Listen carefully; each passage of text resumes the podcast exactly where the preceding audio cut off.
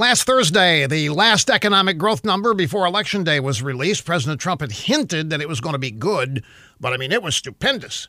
Our economy grew by 33.1% in the third quarter. That is massive.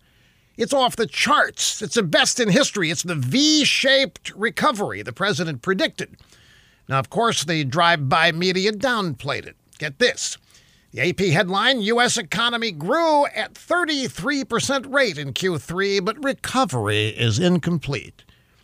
The AP is blaming COVID 19, but there's only one reason the recovery could be incomplete. It's a bunch of Democrat governors refuse to open their states, refuse to allow businesses to get back to normal, refuse to let citizens be free again on purpose. No, it's not about the coronavirus because we know, and these Democrats know how to treat it and how to protect the vulnerable.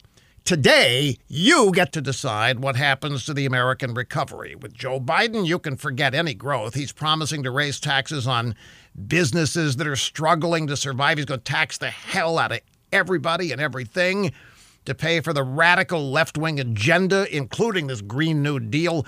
With President Trump, we're going to get a robust economic growth that builds on our success before the virus struck. It's up to you, folks. Vote as if your country depends on it because it does.